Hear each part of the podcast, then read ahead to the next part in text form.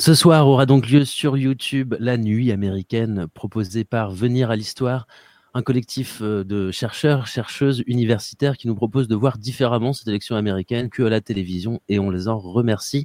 Pour euh, fêter tout ça et en discuter, nous avons la chance d'être aujourd'hui avec Hilary Sanders, qui est une des organisatrices de cet événement. Bonjour. Bonjour. Cette nuit américaine a un hashtag Vote like your life depends on it. Vous, vous êtes maître de conférence au département des études du monde anglophone euh, et membre du laboratoire de recherche culture anglo-saxonne à l'université de Toulouse, Toulouse de Jean Jaurès.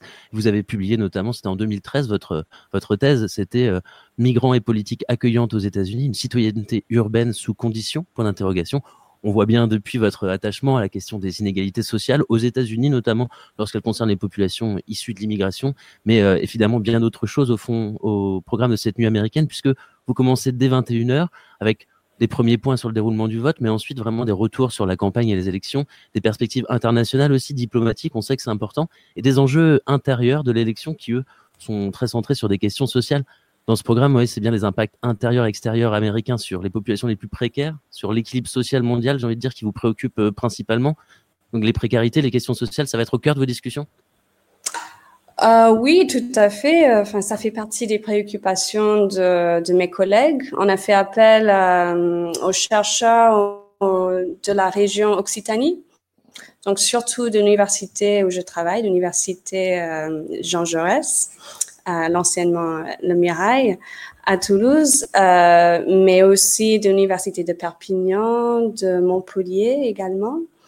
Et oui, ce sont des, préoccupations qui nous intéressent, bien sûr, chez la plupart des, chercheurs à l'université. On s'intéresse surtout dans les sciences sociales aux questions des inégalités, euh, aux effets euh, des politiques néolibérales, etc. Mais on va commencer plus simplement, en fait, euh, dans le premier panel avec un retour sur euh, vraiment sur les institutions américaines qui sont ex. Et à chaque fois, je pense que ça vaut le coup de, de revoir vraiment le fonctionnement de ces institutions, le collège électoral, euh, les battleground states où la campagne est particulièrement sensible à chaque élection présidentielle, comment ça fonctionne les, primaires, les débats présidentiels, etc. Donc on va on va commencer quand même avec un retour euh, sur les euh, les fondements de, notre démocratie démocratie euh, aux États-Unis. Et avec, cette et, avec, pardon, et avec cette introduction, justement, vous affirmez votre regard universitaire, celui de chercheur, de chercheuse scientifique. C'est pour se dissocier d'une émission de télé. Vous ciblez ici un public en quête d'un contenu sérieux, solide? On cible euh, pas mal nos étudiants, nos propres étudiants. Ça nous donne l'occasion de d'aborder, oui, d'aborder ces élections euh, d'une manière euh, plus posée, pas dans l'urgence et à forcément recueillir les les impressions subjectives, euh, toujours euh, comme on voit euh, à la télévision, ou des, des préconisations qui n'ont pas beaucoup de fondement. On veut vraiment, et c'est pour ça que cette nuit américaine a lieu avant les élections. C'est vraiment pour contextualiser, pour qu'on comprenne mieux ce qui se passe une fois qu'on a un résultat ou un début de résultat, qu'on comprenne mieux les enjeux et quelle est vraiment la portée de, cette élection. Donc, on revient sur euh, voilà les institutions, euh, les, les clivages dans la société, aussi les enjeux pour le reste du monde euh, qui a les yeux rivés sur cette élection. Et comme ça, oui, on espère qu'il y a une, une compréhension plus nuancée et, et plus fine une fois qu'on arrive sur les, les résultats des votes, une fois que les les bulletins de vote vont être comptabilisés enfin. Ça va peut-être nous prendre quelques temps d'ailleurs. Donc on aura un moment de, réflexion avant. Vous parlez du regard que portent les autres États du monde sur cette élection. C'est à partir de 22h15 notamment où vous consacrez toute une table ronde sur les perspectives internationales et diplomatiques avec les regards de l'Amérique du Sud, le Mexique, le Canada, le Royaume-Uni, la Russie. Aujourd'hui, c'est toujours aussi important. Les États-Unis ont toujours la, même place sur, sur l'échiquier mondial. Aujourd'hui, euh, le monde entier est pendu à cette élection? Euh, je pense que c'est difficile de dire qu'on a toujours la même place. Je pense que cette place euh, a changé tout à fait. Euh, oui, la relation des États-Unis a beaucoup évolué pendant euh, le mandat de Trump. Les États-Unis a, laissé expirer le traité de, contrôle des armes nucléaires avec la Russie pendant ces dernières années. Euh, euh, les États-Unis sont retirés du, de l'accord sur le nucléaire iranien, également des accords de Paris sur le climat, et puis plus récemment de l'Organisation mondiale de santé. Euh, il y a eu tout un toute une, une crise euh, diplomatique avec la Chine sur les, les, tarifs douaniers, sur les importations chinoises. Donc on a vu, euh, on a vu que les États-Unis a vraiment marqué une rupture pendant ce mandat. Donc c'est sûr que ça a évolué.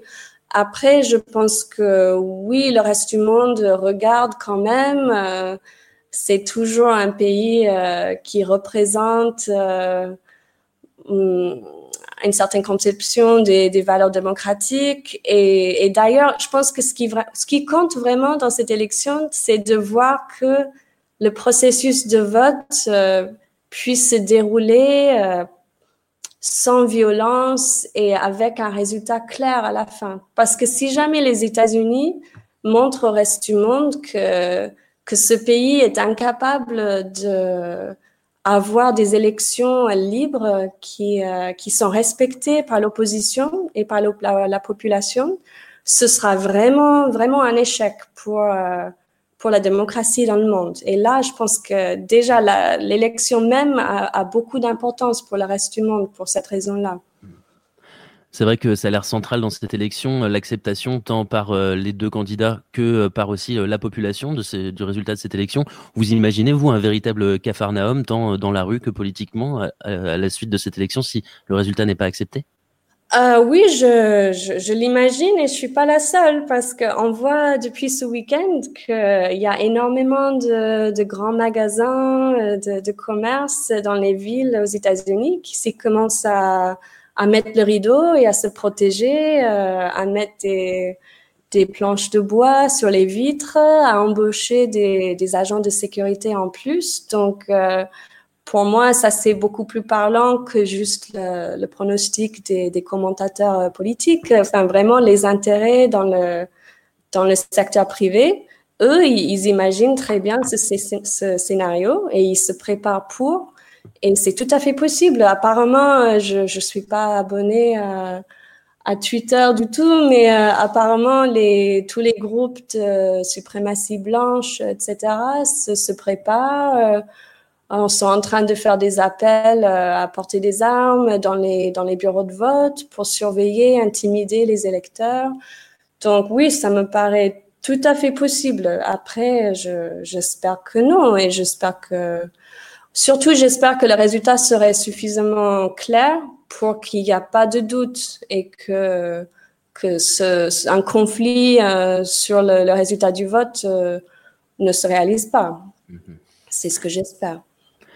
Ces questions, vous allez en discuter euh, ce soir euh, sur la nuit américaine, sur la chaîne de l'histoire à venir. Nuit américaine, venir à l'histoire à partir de 21h, et notamment à partir de 22h45, où là, vous traiterez des enjeux intérieurs avec euh, des chercheurs, chercheuses euh, jeunes et extrêmement talentueux. Leur travail de recherche est particulièrement intéressant. Euh, Marine Dassé, Claire Chodorki et Samuel Malby. sur ces questions-là, vous vous êtes particulièrement intéressé aux questions migratoire. On, on, a pu le dire tout à l'heure dans l'introduction. Dans Le Monde, une journaliste, euh, enfin une politologue, euh, Marie-Christine Bonzon, disait la société américaine est en plein bouleversement démographique, social, politique. L'année en cours pendant laquelle le pays est traversé par une crise protéiforme et grave. Elle cite trois, crises sanitaires, économiques et raciales, et qui plus est en pleine campagne présidentielle, illustre les convulsions qui l'agitent. Alors, est-ce que vous, vous êtes déjà euh, d'accord avec ce concept de crise raciale et dans quelle mesure il pèse sur cette campagne présidentielle? Hum, je ne pense pas que j'utiliserais le terme crise, crise raciale, mais de polarisation, oui. Moi, je pense qu'il y a une énorme polarisation sociale euh, autour de la question raciale. Je, je, le formulerai plutôt, plutôt comme ça. Il y a, il y a une énorme tension euh, sur les relations raciales, mais plus particulièrement sur les violences policières. Euh, soyons clairs. Euh, c'est vraiment à partir du, décès de George Floyd et, d'autres, euh, Brianna, Taylor à Louisville, euh, beaucoup de décès euh, de la part des, des forces policières qui ont vraiment amplifié le mouvement Black Lives Matter qui existe depuis, euh, depuis 2015 au moins Et euh, mais je dirais pas crise raciale parce que euh, il faut il faut savoir aussi que cette, ce mouvement est devenu assez consensuel aux États-Unis. On a vu euh, une participation extrêmement forte au mois de mai et cet été et, même qui, qui continue. Euh, dans ce mouvement Black Lives Matter, il y a au moins 15 millions d'Américains qui ont, qui ont participé à, des manifestations euh, partout au pays, dans tous les États des États-Unis, dans des toutes petites villes, dans des grandes villes. Et cette participation a, a dépassé même la participation des mouvements des, pour les droits civiques des années 60. Donc c'est vraiment quelque chose... Euh, pour lesquels les citoyens ordinaires sont prêts à s'engager, des personnes euh, qui se considèrent pas comme des militants, euh, qui qui sont pas forcément touchés directement par ces questions raciales, ils, manifestent quand même, ils participent à ces à, ce mouvement. Donc, euh, je pense qu'il y a une, oui, une sensibilisation accrue sur cette question et une tension euh, et une polarisation parce que de l'autre côté, il y a aussi de plus en plus de, de mobilisation dans les, vers les, les idées de la suprématie blanche euh, qui eux aussi font des contre-manifestations. Mais euh, bon, écoute, espérons que euh, que, cette tendance d'amplification d'un mouvement vers plus de justice et plus d'égalité va, l'emporter à la fin. C'est ce qu'on espère, bien sûr. Et pour être sur une note un peu euh, positive, est-ce que vous pensez que ces, facteurs de crise multiples, sanitaires, économiques, euh, ces phénomènes de polarisation dont vous parlez, la crise écologique, si on, on la rajoute aussi, globalement, ces phénomènes de crise sociale, ils pourraient être le terreau d'un bouleversement positif? Un terreau d'un bouleversement positif euh, pour plus de, prise de conscience sur les questions environnementales euh, Pas seulement environnementales, juste euh, d'égalité sociale. Sur est-ce que vous entrevoyez une perspective pour cette société américaine que ces, crises-là soient, le fondement de quelque chose qui puisse apporter des choses concrètes, durables? Oui, oui, bah, tout à fait. Bah, il y en a qui disent euh, que bah, ces quatre dernières années ont, constitué une sorte de réveil pour beaucoup euh, la à la gauche américaine qui peut-être s'endormait un peu et qui croyait que euh, avec le temps, avec le progrès, les choses pouvaient s'améliorer toutes seules. Et je pense que la présidence Trump a réveillé beaucoup de, de colère euh, sur cette gauche qui, euh, qui se rend compte qu'elle doit euh, vraiment s'activer et, et euh, atteindre la justice qu'elle veut par ses propres moyens et oui, par une mobilisation euh, plus large de la société. Donc oui, c'est un phénomène qu'on qu voit dans l'histoire des États-Unis, de la France, de tous les pays, que que c'est la, pendule euh, bascule et oui, je, pense que tout à fait euh, ce, cette période peut-être va nous emmener vers euh, ouais beaucoup plus de, de conscience sur sur ces questions. Merci Hilary Sanders, euh, maître de conférence à l'Université Toulouse de Jean Jaurès. On vous retrouve ce soir sur la chaîne euh, L'Histoire à venir, la nuit américaine. Avant de vous quitter, j'aimerais vous poser une, dernière question plus légère peut-être. Euh, Qu'est-ce que vous avez constaté que les Français comprenaient le moins bien sur le système électoral présidentiel américain?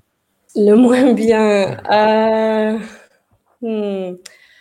C'est vrai que le, oui, le collège électoral est, est, est difficile à comprendre. Euh, je, je, me retrouve à le réexpliquer un peu à chaque fois. Et peut-être surtout euh, à pourquoi j'ai souvent eu la question de comment ça se fait que ça, ça puisse exister encore, cette institution euh, archaïque euh, du collège électoral. Euh, et c'est là, c'est quelque chose, c'est intéressant de regarder un peu l'histoire de, de cette institution et de se rendre compte que c'est très lié à l'histoire euh, de l'esclavage aux États-Unis. En fait, pendant de longues années, on avait euh, toute cette population d'esclaves qui pouvaient pas voter, mais qui donnait plus de poids aux États du Sud dans le collège électoral et donc plus de poids euh, dans le Sénat, dans le, la Chambre des représentants, euh, dans le choix du président. Et qu'il y a eu un héritage avec cela, euh, même avec l'ère Jim Crow, qui a continué de d'empêcher euh, les Africains américains de voter. Donc, ouais, peut-être juste pour relier un peu toutes ces questions, euh, cette institution euh, désuète du collège électoral, c'est c'est tout à fait lié à, cette ces tensions raciales qui existent encore aux États-Unis. C'est c'est lié, mais il faut vraiment avoir une compréhension assez assez fine à la fois des institutions et de l'histoire des États-Unis pour pour voir ce lien. Donc c'est pas du tout en fait finalement une réponse euh, plus légère, mais euh, oui, ça, euh, chaque fois c'est difficile à expliquer, oui, le collège électoral. Beaucoup de clés de compréhension à retrouver en tout cas ce soir. Je vous laisse travailler. Je vous remercie beaucoup Hilary Sanders d'avoir répondu à nos questions. Rendez-vous sur la chaîne YouTube, je l'ai dit, l'histoire à venir, la nuit américaine. Merci beaucoup. Merci beaucoup.